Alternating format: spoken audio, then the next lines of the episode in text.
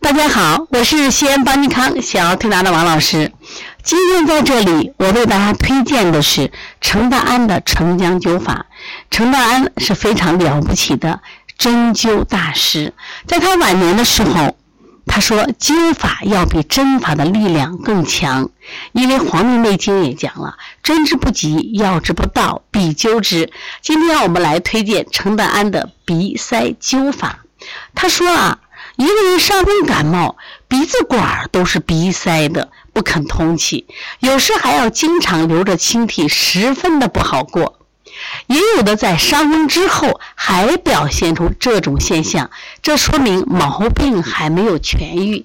可以在上心穴在哪儿呢？在我们头部啊，上心穴。我们的发际线上一寸，用生姜灸法就割姜灸，灸几次就可以把这毛病治好。我们红星农舍呀，有一次有许多人患伤风病。其实，在那个时候呀，就刚解放的时候，因为我们住的条件比较差，患伤风病、伤风病的人很多。在开会的时候，好些人鼻子都是咕叽咕叽，啊，擤鼻涕呢。保健员小王发现的情况。对大家说，这几天感冒流行，很容易传染，请大家不要随地吐痰和擤鼻涕，免得传染开来。已经患着伤风的人，要赶快来使用灸法，把毛病治好。虽然是小毛病，我们为了生产，坚决不让毛病阻挠了我们生产的劲头。于是大家。患伤风、鼻塞、流涕的都到小王那里去，小王给一个一个灸了几壮，就是麦粒，这是指的割姜灸啊，就把那姜切成片片，放在上心穴上，好了，很快就把这流行的伤风病完全消灭了。灸点就是发际线上一寸的上心穴，你记住了吗？如果你不会选穴，可以找到我们邦尼康的老师。其实我们最近呢，因为疫情反反复复，其实我们想，我们怎么样的如果不被传染这个病，也希望大家灸一灸，让自己的正气变得更好。正气足了，细菌病毒就会绕着我们走了。另外，在陈大安的这本书里还介绍了一些小方子，大葱煮面条能治伤风感冒。汪家的老祖母。他一看到邻居亲友中有人伤风咳嗽，声音重浊，鼻流清涕或打喷嚏，总是叫人家煮大葱面条吃，把大葱去掉一些青管，多用些葱头。一碗面条有小半碗葱，把它一样切细啊，加点素油和酱油，嗯，又香又鲜，而且又烫又热，这是这是个。关键啊，一定又烫又热，吃下去盖一盖被子，安睡一会儿，微微的出一点汗，伤风就好了。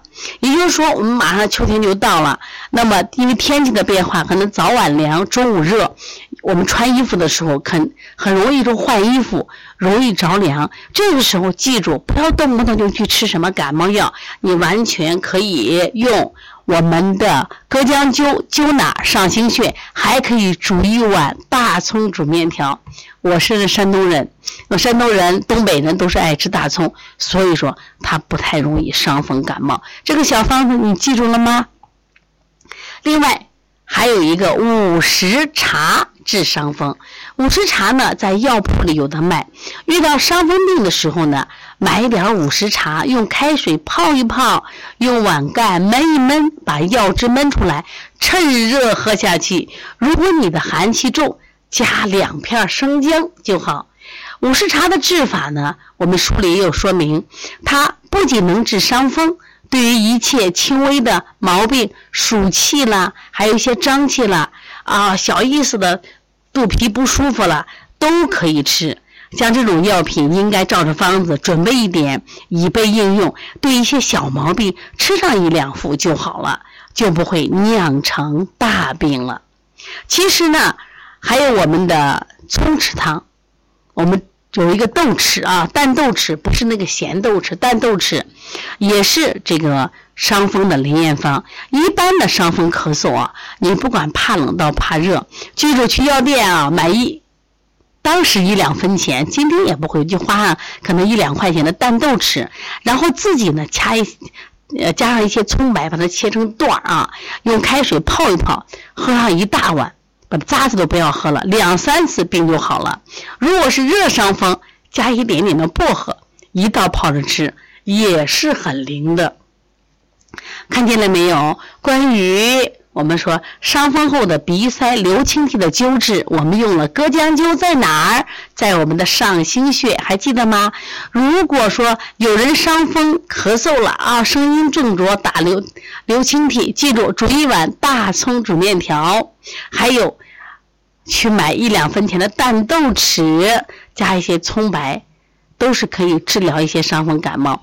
我们刚解放的时候，实际上缺医少药。那么程大安老师的简易灸治单方，对老百姓帮助特别大，因为他真的，一个是治病快，因为你随时在厨房里就能找着这些食材、药材，是不是？第二个呢？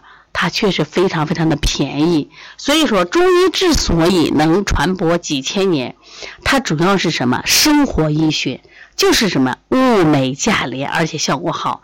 所以希望大家通过这个栏目爱上艾灸，爱上我们生活中的一些小窍门，让我们的身体都健康的宝贝们啊，都茁壮成长。这才是我们想要的生活。如果大家啊想学一些穴位，想学一些灸法，不会的话，可以找邦尼康客服老师。好，今天我们的分享就结束了，谢谢大家。